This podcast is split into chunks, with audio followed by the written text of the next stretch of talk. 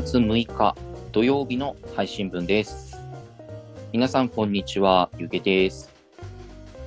今日から3連休、朝からウキウキワクワクでございます。皆さん、こんにちは。喜んでです。3連休ですか？3連休なんですよ、今日あはー私。今日がいい月曜日ですね。まあ、先月祝日、あの働いたから、出勤したから、うん代休です。ああ、なるほど。そうそうそうそう。あーまあ、ゆっくりできていいですね。そうですね、別にどこか行くっていうことはないんだけど、もう、まあ、子供たちと、うんということで、また、ブレーボーしたりとか、うん。体を動かして。100メートル走したりとか、高跳びしたりとかしようかなと。もう完全にこう体を鍛えに入ってますね。うんまあね、ちょっとそのぐらいしか体動かさないからね、そういう、まあ、そうですね。うーん。朝のジムとかは行ってるけど、うんうんうん。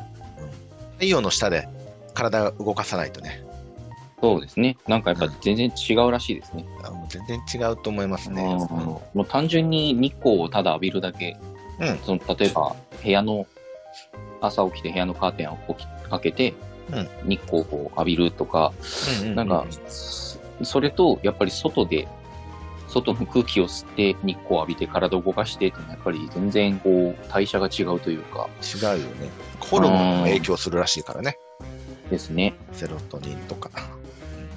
まあ緊急事態宣言も明けて、うんまあ徐々に徐々に徐々にですがコロナ禍もねこう収まってきてる感があるので、まあ、ぼちぼち外に出なきゃなって思いながら日々ゴロゴロしておりますけれども 結局ね。まあでもあれだよね。我々のことで言うと、もうポッドキャストの収録もね、うんうん、えーまあ、前回オフラインでできたから、まあ、今回また、そうですねうん、あのー遠隔なんだけど、オンラインだけど、またオフラインで収録する機会も増やしていきたいですよね。そうですねせっかくですからね、そう。で、その後はもう確実に、田中、串カツ田中とか、まあもう飲み食いしに行く流れになるでしょうねなるでしょうね。うんはいどっちがメインかわかんないみたいなね メイン決まってるでしょ。串カツだろ。串カツ串カツでしょそう。まあそんなわけで、あのー先週ですね、はいはい。先週？先週か。うん。あのー喜んでさん宅にお邪魔しまして、うん。ハロウィンパーティーをうんやりましたね。まあ、ハロウィンっぽいことはしてないですけどね。ハロウィンこと、こういうことは何何一つなかったんです。ただのホームパーティーだったかもしれないですけど、そうだね。目上ハロウィンパーティーね、うん。あのそうそう。お招きいただきまして、はい。いやー楽しかったですね。楽しかったですねう。ん。うん。料理も美味しかったし、うん。そうそうそう。マリムさんからもコメントいただいてますね。そうですね。まあ、今日はちょっと諸事情により不参加なんですが、ホームパーティーの感想をいただいてまして、はい。はい。あのー安定の奥様の料理と楽しい会話でとても楽しかったです。えー、コウガくんとリコちゃんが身に見えて成長してて驚きました。で、ブレボーは、あの、シラフの時にやってみたいです。えー、マリオテニス勝てないの悔しかった。ということで、コメントを寄せていただいてます。はい。マリオテニスね。マリオテニスはね、ちょっと、ちょっと俺も悔しかったですね。なんか、あのーずっとやってましたね。うちの工学と。あのそう徐々に食らいつけていってる感はあるのに全く勝てないのがまた一層悔しかったですね。そう。なんか言ってみれば、ゲーマー2人がね、うちの息子に対してなんか本気で勝ちに行こうとしてたのに、うん、そうですね。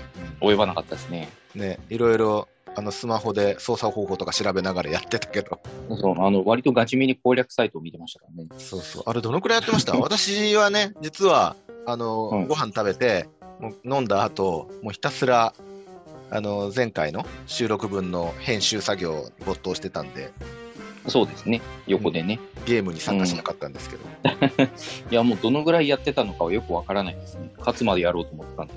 そうですよね。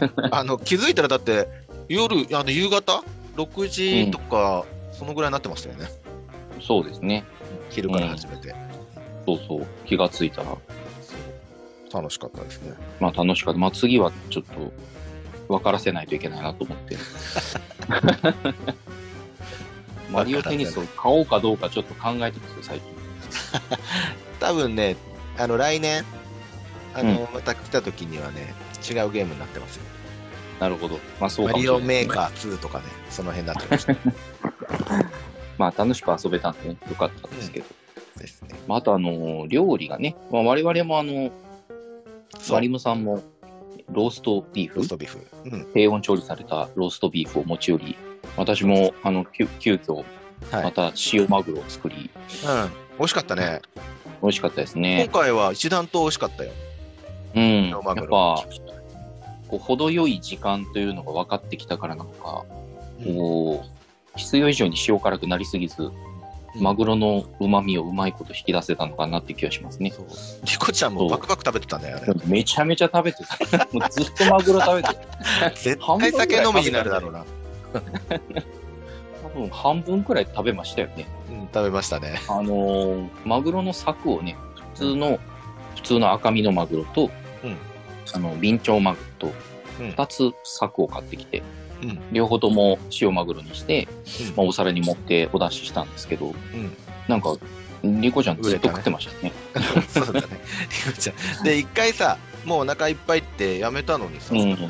その後何分かしてから復活して、そ こからまたすごい食べてたね。そうですね。フードファイターみたいな休憩の入れ方して、そうだね。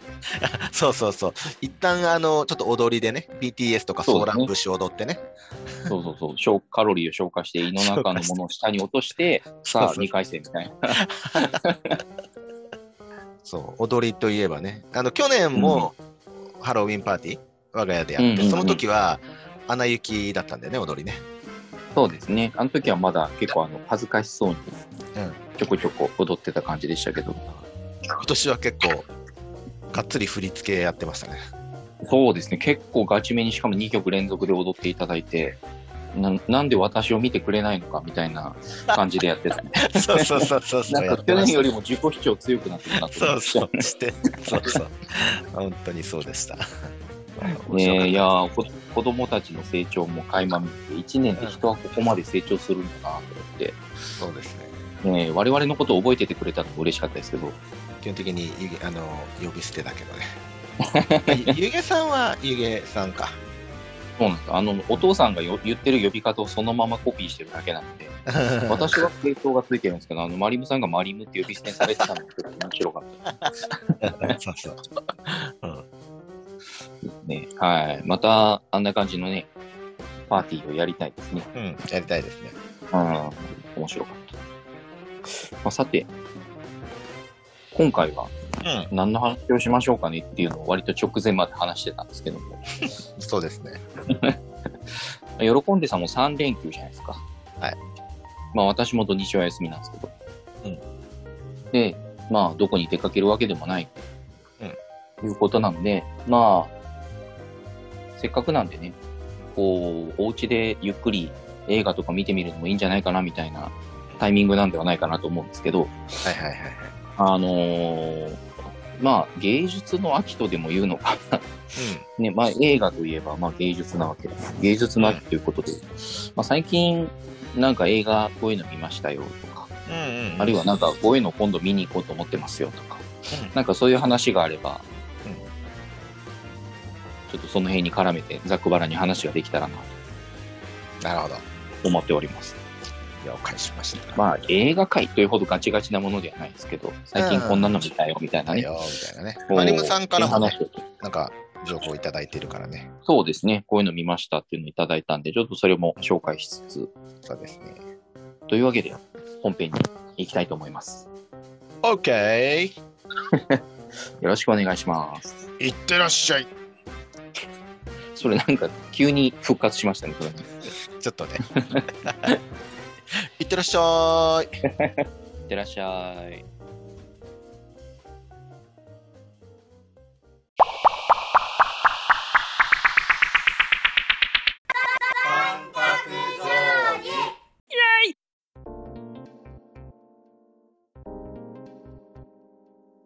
はい、本編です。ムービー。ムービー、ムービー会、ムービー会じゃないですね。そうだね。最近見た映画の話、まあ映画じゃなくてもいいんですけどね、なんかこういう映像作品見ましたよって話をしていこうかなというところなんですけども、はいはい。まあ早速あの、今日はね、あの、うん。事前に今日参加できそうにないってことだったんで、あらかじめ、あのーこういうの見ましたっていうことで、感想も合わせて、マリムさんからうん。いただいているコメントをね、ちょっと紹介したいんですけど、えーまあ、最近、マリムさんが見たのが、えーうんイカゲームという、これは映画ではないな。ドラマ、マだな。ネネットフリックスでしょ？そうですね。ネットフリックスで、本当に割と最近配信されてる、あのー韓国のうん。作品みたいですね。イカゲーあそうなんだ。ゆうげさん見たことある？ムはないです。ちょっと調べただけで。私もないです。ないですか？なので、あの中身はね、全然私も知らなかったんですけど、まあ、あらすじと感想をいただいているので、せっかくなんで紹介をしたいと思います。うん。はい。えー、まあ、イカゲームのあらすじと感想ということで、うん。事業に失敗し、嫁にも逃げられ、母親と暮らしている主人公、ソン・ギフンのもとに、大金をかけたゲームにされる出来事が起こる。で軽い気持ちから参加するが、そのゲームの内容は、だるまさんが転んだなどの懐かしい子供遊びなのだが、失敗すると殺されるデスゲームだった。えーゲームの参加者全員がお金に苦しんでいる人たちなので、一度はゲームを離脱したのだが、結局ゲームに戻ってきてしまう。最終的に生き残るのは誰なのか。うんえーゲームを通じて見える人間性や裏切り、生きるか死ぬかの瀬戸際のハラハラ感、別視点で描かれるライバルの背景など、視聴者を飽きさせない作りになっていて、とても面白かったです。続編があるかもしれない。ということで、うんだからこれ、まあ、あの、いわゆるデスゲーム系っていうんカイジ。みたいな、あれかな。うんまあ、そういう感じに近いと思いますね。この、まあ、お金に困っている人たちっていうシチュエーションはちょっと開示っぽいですけど、うんうんうんうん。まあ、こういう、ある日突然一箇所に複数人の人間が集められて、こう、まあ、ゲームというか、一定のテーマのもとに、このサバイバルゲームをするみたいな、うん。っていう系統のお話、ちょっとこう、漫画とかね、ドラマとかね、その手の類でもちょこちょこあったりしますけど、それ系統で、まあうんうん。うん結構グロいので、苦手な方はおすすめしませんという注意書きをいただいているので、ねと残酷な描写もあるんじゃないかなああ。と。はい。お金がかかったらさ、どこまでやるとかってよくなんか考えるよね。例例えばさ、こういう、なんか、生きる、死ぬとか、まあししうんね、死がかかってるようなことじゃなくてもさ、例えば、うんうん何万円積まれたらどこまでやるみたいな。あと例えばまあ、本当に考えやすいところで言うと、あのー渋谷のね、はい。スクランブル交差点の、うんうんうん。えーど真ん中に、あのースケルトンのカラオケボックスがあって、そこほでう、一人で一曲うん。歌ってください。で、採点ほもう。みんなから見られます。これいくらだったらやりますか？95点以上いくと、ちなみに1万円もらえます。えー、あ、1万円。なるほど。まあ、もらえる。だけど、うんその参加する、ね、あのそのすごい恥ずかしいことじゃ恥ずかしいじゃない。だからうんうんうんえいくらくれるんだったらやってもいい、それ。いくらくれるならやってもいいか。あー、どうなんだろう。渋谷のスクランブル交差点ど真ん中でしょ。そうそうそうそう。うーん、そうですね。なんか5万ぐらいくれたらやりそうな気がしますね。5万円ね。そっかそっかそっか。5万円。そうか。そっかそっか、5万円か。喜んでさんはどうですか？そうだな。基本的にもうやらない。やりたくないあやら。ない。やりたくないけど、うん。うん5万円とかじゃ、いやいやいや、お金じゃない、お金の問題じゃないんでとか言って断りそうだけど、うんの100万って言われたらちょっと考えちゃうかもしれない。ああ、まあ、束見せつけられたらね、そうそうそうそうそう。これは、じゃあお金の問題じゃんって話だけど。そうですね。まあ別に、だって、スクランブル交差点の真ん中で歌を歌ったところで死ぬわけでもなんでもないし、うん、なんか1万円ぐらいでもやりそうな自分がいてちょっと怖いですけど。あの、さ、サメ、あの、お、檻の中に一応入れるんだけど、あのね、檻の、檻ごと海に、こう、投げ込まれて、うんうんうん。ちゃんとあの酸素ボンベとかはしてるんだよ。で、そこはもうね、んんん人食いザメがうようよいるとこ。はいはいはい。これ、いくらだったらやる？ええそれは怖いな。それはやりたくないですね。ややりたくないっていうね。いや、おあの、いや、10万円出すんで、いやいや、お金の問題じゃないですよ。100万円、檻ですよね。安全性は確保されているんですよね。まあ一応檻ですよ。ちゃんと硬い檻ですよ。はい。あーあー、だったら、だったらなんか10万ぐらい出されたらやりそうな気がしますね。やっぱ10万ラインなんだ。うんそうだね。どうどうですか？サメ、サメの群れの中に。群れの中に、あの、うん。ね、私はあ一応檻にの入れられて、やらない。やらない。はい。いや、もうお金の問題じゃないんで、100万出されても。やるかもしれないな。やるんじゃないですか。100万がライン。お金の問題じゃないですか。幅かどうかがね、結構、ラインなんでしょうね。うんそうかもしれない。なるほどね。イカゲームか。まあ、そう、イカゲーム、イカゲームって何なんだと思ったんですけど、うん。何なんだそもそもそもイカゲームとはっていう話なんですけどね。うんイカゲームっていうドラマの名前なのかな。そう、どその作品名はイカゲームで、まあ、ちょっと調べてみると、まあ、その、何百人って集められた人たちがいろんなゲームで命を落としていくんですよね。うん。その、だるまさんが転んだみたいなのがありましたけど、はい。とか、あの、なんか祭りの屋台とかである型抜きとかあるじゃないですか。あその型抜きで競い合ってうん失敗したら死んじゃうとか、え綱引きとか、なんかいろんなゲームで最終的に最後の生き残り一人を決めるゲームがイカゲームっていうらしいんですけど、そもそもそのイカゲームっていうのが何なのかっていうのが私は知らなかったんですけどね。ーこれなんかどうも韓国で昔子供たちの間で流行ってた遊びらしいです。あ、そうなんだ。うん。なんか危ないからダメだよって禁止になった地域もあったらしくて、今はなんか廃れちゃってるらしいんですけど、そういう遊びがあるらしくて。うん。うん。うん。イカってあの、ゲソのあのイカ？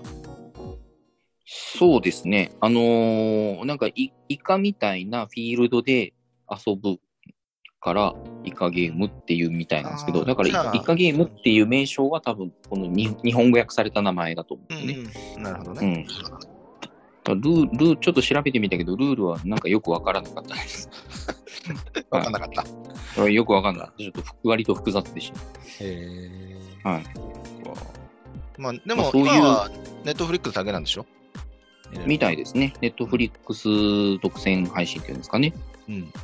うん。でやってるみたいなので、もしネットフリックス加入されてる方がいらっしゃって、ある程度、えーグロテスクやホラーに対する耐性がある方うんであれば見てみてもいいんじゃないでしょうか。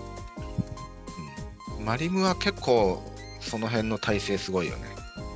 そうですね。耐性っていうか多分好きなんでしょうね。あのーあの赤い部屋の怖いそうだったけどさ。そう、怖い話会の時も言いましたけど、言ってましたけど、なんか好きなんでしょうね。うん。うん。なんか赤い部屋も、なんかリメイクされてたとかって言ってて、うん、嬉しそうに言ってたんで、うん。嬉しそうには聞こえなかったけど、あの、全然平気っぽい感じだったよね。うん、むしろ楽しめるタイプの人でしょうね、彼はね。そうそうだね。まあ、そんなわけで、ネットフリックスで好評配信中の、まあ、韓国ドラマうん。とかね、まあ、特に、あのーこういう人の死ぬやつが大丈夫な人は、うんぜひ見てみてほしいなと思います。なるほど。はい。じゃあ、続いて私行きましょうかね。はい。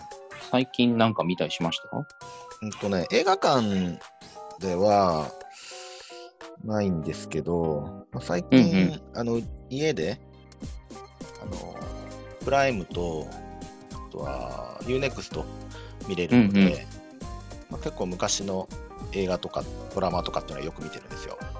そのほうほうほう。中でね、えっと、もう本当、昨日見た、うん昨日の夜、妻と一緒に子供たちが寝た後に見てた映画があって、それがですね、任教学園っていうんですよ。任教学園？はい。はい。まあ、あるあのー秋元組っていうね、まあ、うんヤクザの組があって、うんうん。組長が西田敏行。ほう。大菓子、まあ、2番手ね、ナンバー2が、あの、うんうん。まあ、湯気さんですよ。西島秀俊。俺は西島秀俊じゃないですけど。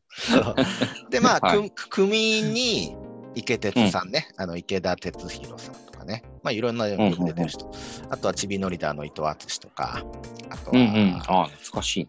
佐野和馬さんっていうね、私初めて聞いたんですけど、佐野和馬さんっていう若手の人とか、あとあの、うんうん兄弟、えー漫才のね、あの前田前田のお兄ちゃんの方の前田幸輝君とか、まあ、そのうんうんうん6人で構成されている秋元組っていうね、ヤクザの組があって、これほうほうほうは、まあ、義理と人情を重んじるヤクザの集まりなんですよ。うんうんうん。世間のルールを守って社会奉仕をするヤクザなんですね。社会奉仕をするやつ。ああなるほど。街の人たちとはいつも仲良くして、で食べられたらすぐに行動するし、交通ルールもとてもよく守るし、後ろの席でもシートベルトしてたりとかね、組長さんが。うんヤクザってなんだっけってなりますね。園芸もするし、掃除もするし。ボランティア団体みたいになってる。そうそうそう。秋元組参加条があって。一つ、肩着に手を出さず、うん二つ、勝負は正々堂々と。うん三つ、出されたものを残さず食うというね。一 風変わった。まあ、というか、変わってますね。どうなんだろうね。昔はこうだったんですかね。ヤクザって。まあ、少なくともうん、現在の、現代の我々がイメージするヤクザとはちょっと違うヤクザの。そうですね。なんか、こう、悪者じゃないっていうか、まあ悪者なのかどうかよくわかんないですけど、割とこうん。のアウトローなイメージがありますけど、そうそう。すごい。悪者じゃないんですよ、その映画を見ててもね。あの、うんうん朝することは、あのうん。商店街とかを回って、一軒一軒、今日もご苦労様ですっつって挨拶して回って、で、お店で暴れてる人とかがね、いると、うん。そこに行って、そのお店を助けるとかね。まあ、その、もちろん、なんか、あの、月に2万円っていうね、お金をもらってるんだけど、おさ各2万円。店舗からね。うんうんうん。まあ、それでなんかもう街を守るとか、あと街を掃除したりとか、手伝ったりとかね、はいはいはい。えーするというような。でちなみに2万円以上あげようとしても、いや、もううちは、あのーしもうきっちり決まってるんで、2万円しかいただけません。めっちゃいい人たちじゃないですか。そうそうそうで、大体ね、あのトラブルの種はね、あの組長が持ってくるんですよ。西田敏行が。持ってきそうでしょ？お西田うん敏行。なんかね。あの社会奉仕に目がないから、次々とね、厄介事をこう引き受けちゃうんですよね。もう困ってる人をほっとけないですね。そうなんですよ。うん。で、まあでも、ナンバー2のね、大菓子のひあのひ、まあ、日村っていう役の、あの、うん湯気さん、西島秀俊は、うん。あのまあ、かなりそんな組長にいつも振り回されてるわけなんだけど、うん。でうんこの度、まあ、この映画でね、えー、と経営不振の高校の立て直しに協力することになったんですよ。ほう。高校。そう。うん組長が、組長が理事長になって、で、大菓子である西島秀俊が理事になって、うんほうほうほう。で、基本的には組長は何もしないの。別に学校にも基本的に最初に挨拶しに来ただけで、あとは事務所にいるから、もう西島さんとそれ以下の組員が立て直しをするんだけども、ね、まあ、基本的にはほら、ヤクザだから、学校にはもう嫌な思い出しかないの。だから、う。うん。西島さんもね、もうどうも気が進まないんだけど、うんまあでも、組長がもう引き受けちゃったから、うん。やるしかないと。うん、コブたち連れて高校へ向かうんだけど、まあ、うんそこにいたのはもう無気無気力で無関心な高校生と、ね、事なかれ主義の先生たちと。うん。うん。で、まあ、最初はね、ヤクザと、で、片木のね、しかも高校生だから、うん使う言葉なんかも違うし、お互い理解ができないわけよ。うん。うん。うん。ね、例えば、落とし前とか。落とし前って何ですか、もう用語が完全にヤクザ用語です。そうそう。出てくることは割とそうなんですね。そうそうそうそう。ガラス割ったりとかしてね、だした、うんそのわ悪い子たちをね、お前らどう落とし前つけるんだみたいなね。落とし前っつって、うんググっていいですか？っつったら、今度は、ググるググるってなんだみたいな。お互いがちょっと言葉理解できない。そう。そんなんだから、まあ、最初は生徒たちからも敬遠されるんだけど、まあ、うんまあ、彼は義理と人情を武器にね、まあ、ストレートで分かりやすいからやることが。うん。のまあ、次第と彼らのやり方にね、親しみを生徒たちも持ち始めて信頼されていくんだけど、まあそれで、まあその学校に潜む闇を見つけて、学校再建へと導いていくっていう。まあ、あのー私ね、結構疲れていて、最近、脳みそとかも。もう耳疲れてた。うん。もう疲れてて、もう目と耳だけで見れる映画を見たいんですよ。脳は必要ない。思考は必要としない。もう分かりやすい映画を見たくて、もうそれの最たるものでしたね。あの、本当分かりやすい。うん。もう何も考えずに見てて、あの、基本的にこれコメディなんで、ヤクザものと。もう非常に面白かったです。ああ、いいですね。もう聞いてても、なんか、もう、設定がまず愉快なので、楽しんで見れそうですね。そうそうそうそう。うん。で、まあ、ヤクザものかと思ってたんですけど、人形っていうから、うんうんうん。うん、なんかめちゃくちゃ人のいいヤクザが、ただ高校を立て直していくっていうのは、そうそうすごい安心して見れますね。あの、暴力沙汰があまりなさそう。うん、そうなんですよ。うん。微笑ましい感じ。そうだね。うん。あとはまあもう一つ言えば、まあ、今週、まあ、月曜日、私、お休みだから、まあ、一人でうん、で、うん。あのー映画を見に行こうかなと思って。おお、映画、映画館ですか？うん、燃えよ剣を見に行こうかなと思ってますね。燃えよ剣。ああ、はいはい。うん、これ実新選組？写、そう実写ですよ。割と最近公開されたやつですね、これねあ、。そうです、そうです、そうです、そうです。うん。はい。これ、ね、私、結構爆発、爆発もの好きだから、おー、あう、んそうなんだ。そうなんですよ。で、はい結構キャストがね、ハマってるな、土方、これ、どちらかというと、このあの新選組の中でも、土方歳三をメインに描いている。話なんだろうなというふうに思っていて、はい土はい。方歳三があの V6 のね、岡田う君、ん。うん岡田准一。で、近藤勇があの鈴木亮平君、うちの妻うんが、うちの妻があの大好きな鈴木亮平大好きな。今2番目に好きな。あ、そうなんですね。うん。あ、今3番目になっちゃったかな。あじゃあランキング割と細かく変動してる。そうですね。そう。で、沖田総司が、えーっと、これ、なんだ、ジャニーズの山田涼介君かな。うんうんうん。平成ジャンプ。あ平成ジャンプか。うん。柴咲コウとかね。あと、まあ、芹沢鴨に伊藤英明とか出てて、はいはいはい。ちょっと面白そうだなと思ってね。え月曜日に見に行こうかなと思ってます。ー、いいですね。いや、映画はね、映画館で見てなんぼだなって思いますね、やっぱりね。そうだよね。うん。ゆげさんは？そうですね。あーまあ、最近何見たのかなって思い返してたんですけど、うん。うん。私もですね、きっと疲れてるんでしょうね。あのー思考を必要としない映画を体が求めている気がして。割とあのかるよ。怪獣映画とか、あモンスターパニック系、うん、を最近そういえば見たなと思って、一番直近で見たのが、はい。もう今日見たんですけど、うん。あのーランページっていう映画知ってますか？えっと、ランページ？ランページ、居住大乱闘っていう映画。あの、海外のものか。そうです、そうです。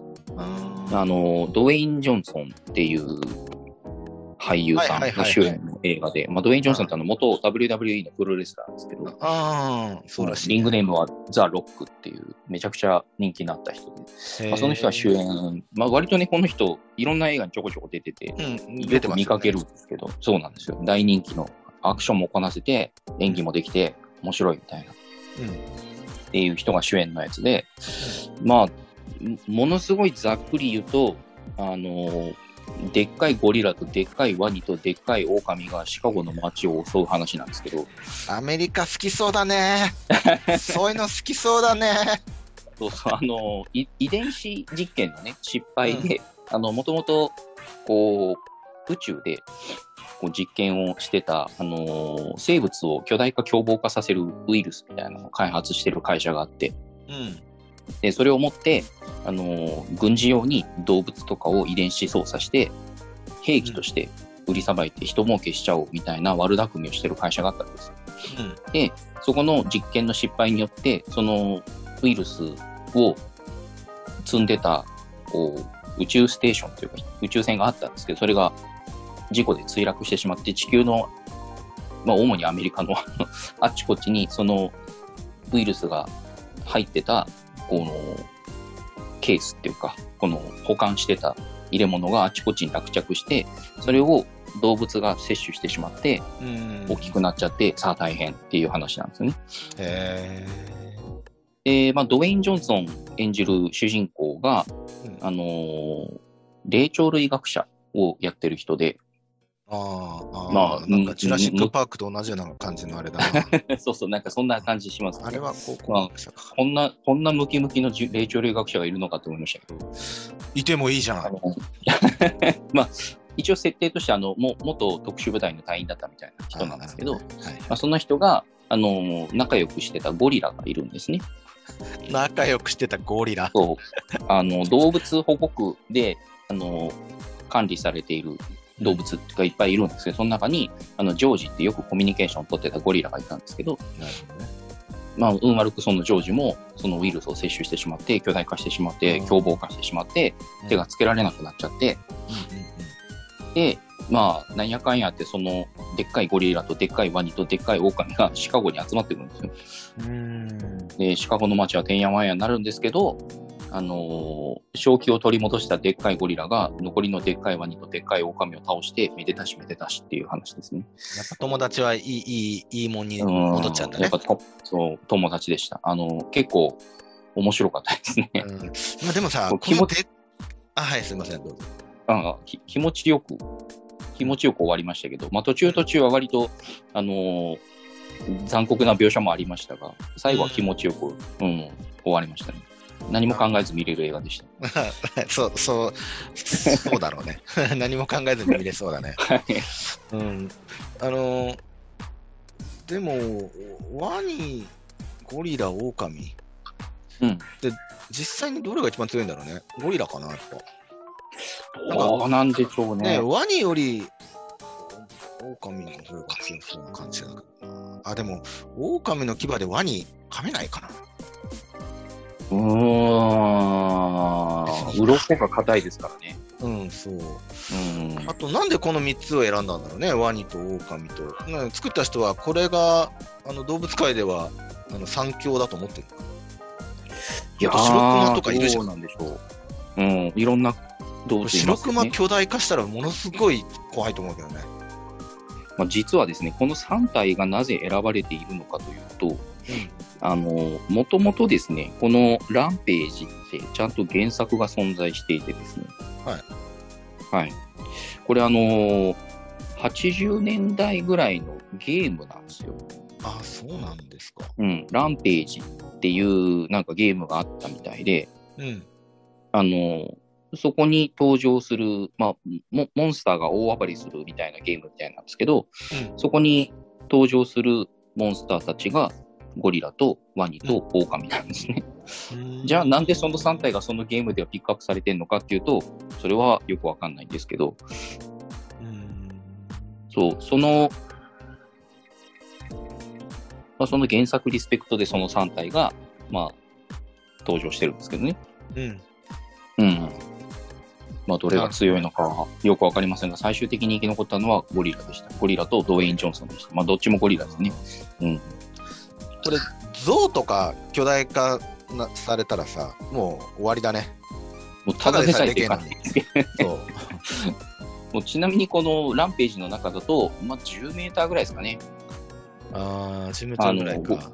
ゴリラとかオオカミとか、ワニはもうちょっとでかかった気がするけど、もうめちゃくちゃでかい動物たちが所狭しと暴れ回って、まあ、最後はその怪獣同士がね、戦って、プロレスして、ゴリラが勝つっていう、割とこうスカッと終わるんですけど、ワニはあのー、這いつくばってるからさ、顔が近いから怖そうだな。怖いですね。ワニ怖かったですね。まだオオカミもすばしっこくて、ああ、そうだろうね。うんそう、すばしっこい上に、もうなんか遺伝子操作で、こう、もうオオカミには持ち得ない能力も持ってたりするのうんで、あのムササビみたいに滑空とかしてましたからね。ああ、そっうんか。あれは恐ろしい。やっぱ白熊が最強だと思うよ。白熊はだってね、めちゃくちゃ強いらしいよ。うん、白熊押しますね。陸上で最強って言われてるらしいけどね。あ、そうなんだ。わからない。そんなこと聞いたことがある気がすある。ちょっと待って。ーまあなんか白熊がね熊、熊の類がなんか最強みたいなのを聞いたことがある気がしますね。うん、うん。白熊って、あの、北極熊ね。北極熊か。でかくて白いやつ。そうそう。やっぱ地上最強の北極熊と言うけれどもって記事が書いてくれた。と言うけれども違うっていう記事かな。あるかな？ああ、でも肉食動物最強、やはり北極熊ってあるな。うーん、やっぱ熊か。速いし強いんだろうな。そうだね。うーん。北極熊、巨大化されたら一番怖い。あとなんか、あの地味にカバも嫌だな。なんかぬるぬるしてそうだし。カバも凶暴だうん、そう。カバ凶暴だよ。まあぬぬるぬるしてるかどうかはちょっとカバ触ったことないんでわかんないですけど。うん。そうですね。まあ最近はそういうのを見て、まああと他にも、うん。あのーそういえばちょっと前に見たなと思ったのが、はい。あの、メグっていう映画。メグ？メグ。MEG でメグです。え ?MEG? はい。あ、メグ。メグ。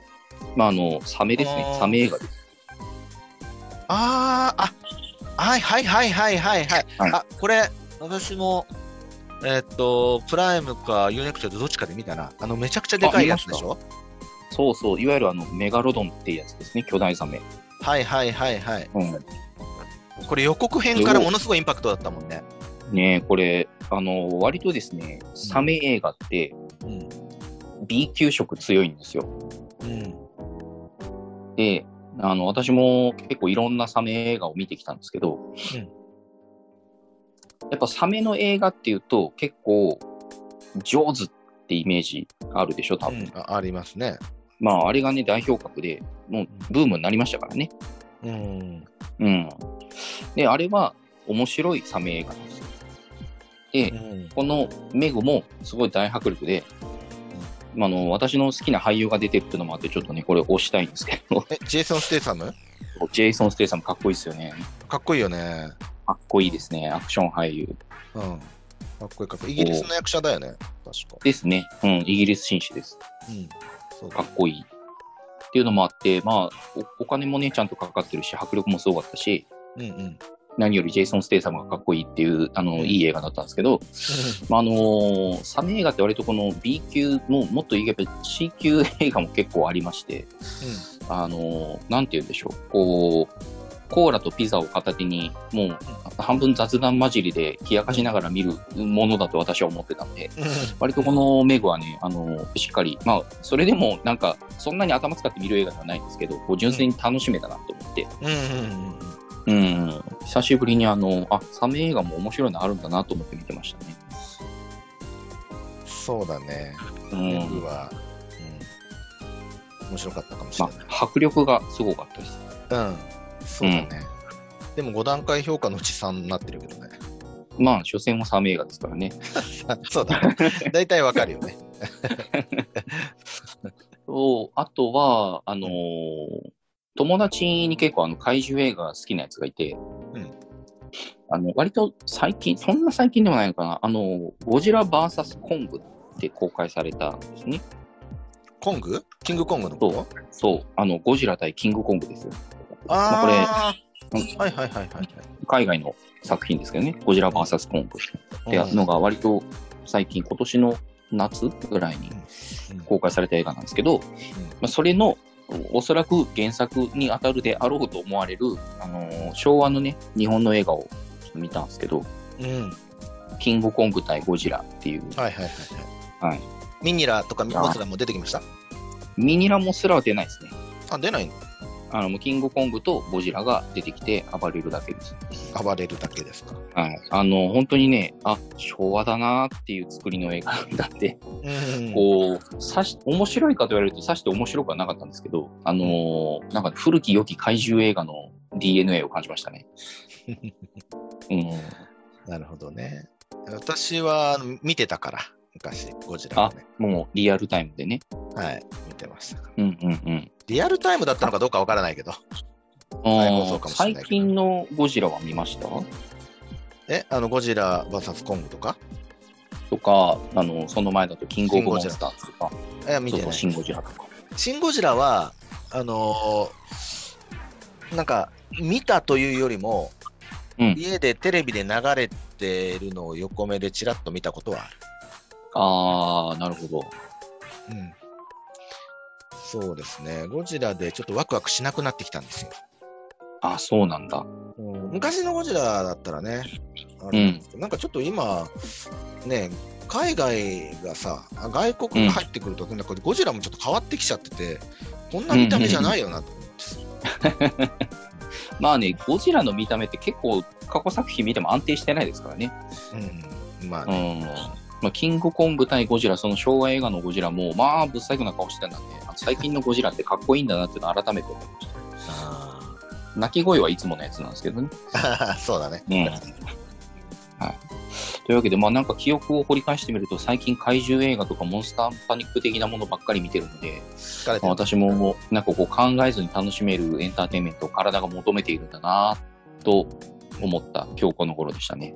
はい。そんなところですかね、今回そんなところですかね。は。はい。うん。まあ、ぜひ皆さんもね、あのーせっかくの、まあ、秋っていうか、なんかね、そろそろ冬の足音も聞こえてる気がしますけど、まあ、芸術の秋ということで、なんかあのー家でゆっくりでもいいし、映画館に足を運んで、割と最近の作品を見てみるでもよし、こう、ゆったりとね、映像作品を見る時間っていうのを作ってみるといいんじゃないかなと思います。ですね。はい。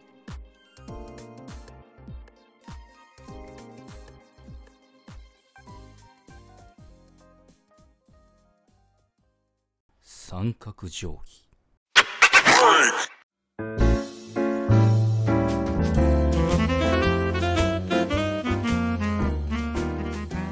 はい。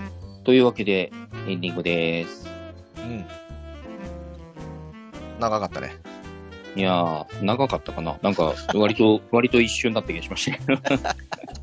いや、長かった。別に退屈だったとかそういうことじゃなくて、もう気づいたらもう1時間も経ってたなっていうね。そうなんですね。た結構長く撮っちゃったなあっっていう。そうな。なんでかわかんないです3人でやるより2人でやるときが長いこと結構ありますからね。そうだね。こう、こう止める役がいないからなのかわかんないそうそうそうそうそう。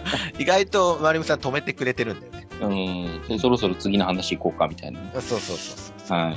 それで何の話だっけとかっていうことよくある。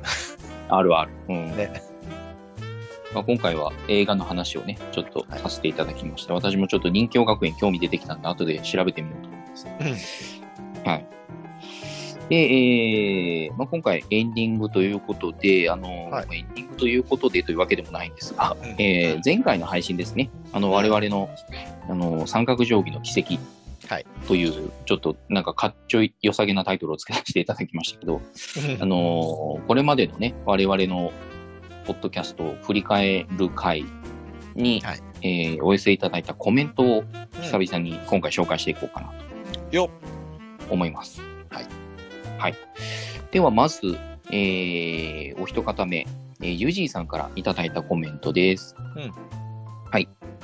えー珠玉の回、積み上げてきたものを振り返り、仲間でやっているからこそ、その時、その時の思い出を保存していくものとなる。これはいいな、あったかい。そして、えー開ければ超おもし、えー開ければ超面白いという、えー、ゆげさんのエンディングですが、かっこ笑いと書いてありました。その他にもね、あのーまあ、過去を振りか返った回だから、うんうんうんが、これが私があのゲストで参加した回ですとか、そうですあとこれね。がおすすめの回ですと言って、ポケットの中の戦争そうですね。ツイートそうそうそうしてくれたりもしましたね。はい。ありがとうございます。ありがとうございます。はい。本当にいつもありがとうございます。うん、そうだね。またね、あの、おしゃべりしてみたいですね。うん、一緒になんかこう、過去を振り返って懐かしんでくれたような、うーん、そうですね。うん、本当に、あの、サイコさんのリスナーだと思うので、うん。ありがたい話ですね。はい。はい。では続いて、えーお二方目、えー、高ピさんからコメントいただいております。高木さん。はい。えー、ユージーさんゲスト会は、日だまりの中で一緒に聞いているようだったな。ポケットの中の戦争会の再生回数少ないのは意外。3のつくガンダム会は好き。音声劇のご振動もキラキラしてたし、振り返る過去があるって財産だわな。うんとコメントをいただいております。うん。嬉しいね。嬉しいですね。あのー、3のつくガンダム会が好きって言ってくれるの嬉しいですね。なんだ、自分のことばっかり。私もあの、UG さんゲスト会はね、あのーそうですね、聞き心地よくって、聞き心地が。そうですね。うあのーん。何回も聞いてます。聞きましたね。あれ長いんだけどね。ちょっとね、長かったですけど楽しかったので、楽しかったね。楽しくてついつい長く喋っちゃいましたもんね。そう。まあ私も最後の方はほとんど酔っ払っちゃってて、本当は話から 何話したのかよく覚えてないんだけそう、ど、あの、ちょ、ちょっと話ループしてたりしましたけど、そうそのループしたところうまい具合に編集しましたからね、私。何もなかったかのようにね。そう、何もなかったんです。そうはい。そうそうで、あとあの、ポケットの中の戦争、これはうんうんうん別にあのー視聴数が伸びなかったんじゃなくて、それまでの,、あの3回が、うん、うん。なぜかわからないけど、あのバズったんですよ。そうなんですよね。800とかね、400とかいっちゃってだから。で、で、そのバズりが、その3回で終わったってだけで、ポケットの中の戦争、うん、自体は、あの、90何回配信って、我々の中ではすごい高い方なんで、うんうんうん。うん、むしろよく聞いていただいている部類ですね。そうそうそうそう、はいそうなんですよ。そうなんですよ。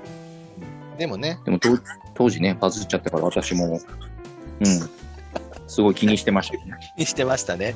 自分の特会でね、バズりが終わってたからね、まあちょっとね、な何回ぐらい行きましたかみたいな、ちょいちょい喜んでさんに聞いてた気がします。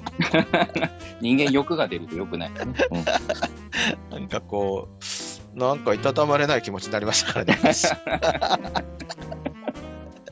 まだまだ、まだだねとかって、まだ結果見れないんだよねみたいな。あちょっとまだわかんないね、みたいな。こうなる なるだけ気をつけないように気を使われてるから、すごく。面白かった。はい。ということで、まあ、振り返る過去があるって財産っていうのはね、すごく、あ確かになと思いましたね。本当にそう思いますね。うーん。これはやっぱ続けてきたから振り返れるっていうのは当たり前ですけど、うん、結構大事だなって改めて思いましたね。そうですね。はい。で続いて、えー、カイヨさんからコメントをいただいております。はい。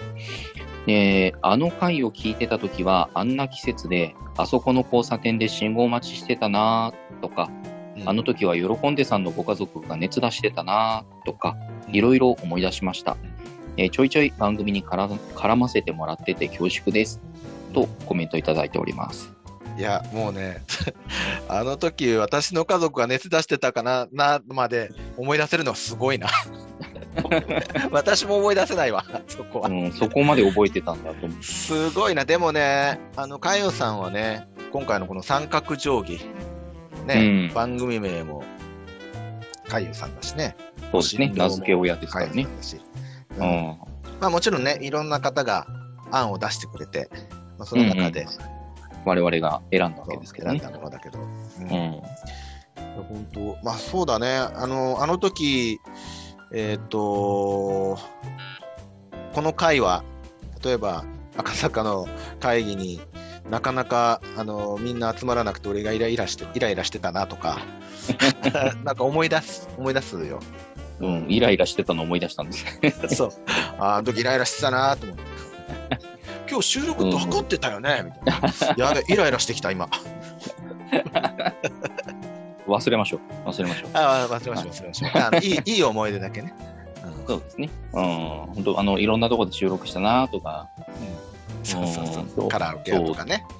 ね。もう覚えてないでしょ？あの、西陣のカラオケ屋でもやったの覚えてない？そう、それがね、なんか、そんなことあったっけな、みたいな。なぜかな、2回やりましたけど。なんでなんでしょうね。あのー一番最初でやったカラオケ屋と会議室ととかはよく覚えてるんですけど、その、ね、もう一つのカラオケ屋をなんでかあんまりよなく覚えてぜかない。な。あの、映画会の時ですよ。そうでしたっけね。はい。私、メリー・ポピンズの話した時ですね。それカラオケ屋でした。ああ、そうだったかな。うん。そうそうそう。うげさん、アイアンマンの話した。アイアンマンの話をちょこっとしたやつですね。そう。あの、で、マリムさんが、あの、なんだっけな。レオンがね、最後に見たのがレオンだとかって言ってたと。うんうんうんうん。うん。あれカラオまあ、ケ割は割はね、結構その時何があったのかなとかって思い返しながら私たちも話してましたけど、まあやっぱあれですね、場面とか思い出しますね。思い出しますね。うん。うん。思い出す思い出す。まあ、これからもまたいろんなシチュエーションで撮っていきたいと思いますので、引き続きよろしくお願いしますということでよろしく。お願いします。は第2弾も来年また考えましょう。あのい、そうですね。振動お芝居をうん。うん。まあまた全然違うね、うんテーマとかお話でもやってみたいなって思います。はい。じゃあ続いて、えー、あずきさんからコメントをお寄せいただいております。はい。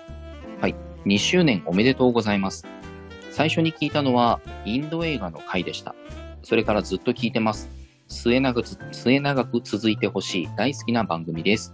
と、コメントをいただいております。そうなんだね。インド映画回からか、じゃあ、ゆげさんが聞いてほしいところからじゃあ始まったんだね。そうなんですね。あの、私がなんかものすごいインド映画フリークみたいになってたあの回から、まあ、聞いていただいたということじでね。ゃあ、あずきさんは、あれだね、あのー、ゆげさんがゲーマーじゃなくて、あ、この人、インド映画フリークなんだっていうところから、ああ、インド映画好きなんだ、この人みたいなところからスタートしたっていうことですね。そうだね。はい。また、あのー、2周年おめでとうございますということなんですけども、もうちょっとね、2周年までもうちょっとってところなんですけ2ど、ヶ月まあさっきかな、あと2ヶ月。そうですね、あとでもね2ヶ月くらいですが、まあ、ほぼ2もうほぼほぼ約2周年ということでありがとうございます。ありがとうございます。はい。まあ、末永く続いてほしいって言っていただけるのは嬉しいですね。嬉しいですね。うん。まあ、ぼちぼち長くやっていきたいですね。やっていきたいですね。は子供の代まで。い。そこまでバトンタッチする感じだ。三角定規 J までね。ちょっとね、その壮大な計画はちょっと、また、また今度詳しく伺いたいですね。はい。はい。で、最後に、えー、さんからコメントをいただいております。はい。えー、ポッドキャスト三角定規エピソード76奇跡。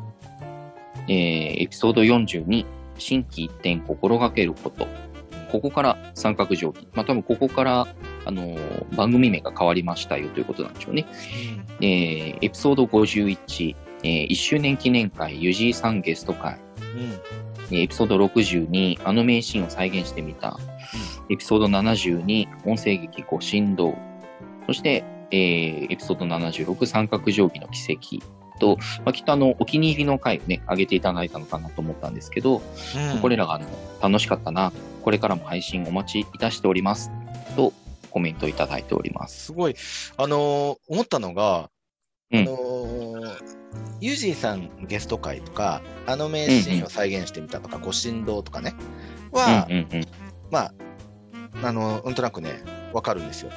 私もそうだなと思ってるから。だけど、あそうですね。の、新規一点心がけることが、あの、うん入ってくるとはね、ちょっと思わなかったな。これあんまりあの、人気のある回ではなかったんで。そうですね。なんかすごい意外なところ来ましたよ。そうだね。うんちょっとこれ驚いた。うん、ね驚いたし嬉しかったね。そうですね。あんまりこれ相相手にされてない回だから40だかか相手にされら。て そう、うんそんなことないよ。でな何がね、うんこの方の中でこう、これいいなと思っていただいたのか。うん、うん。興味あるね。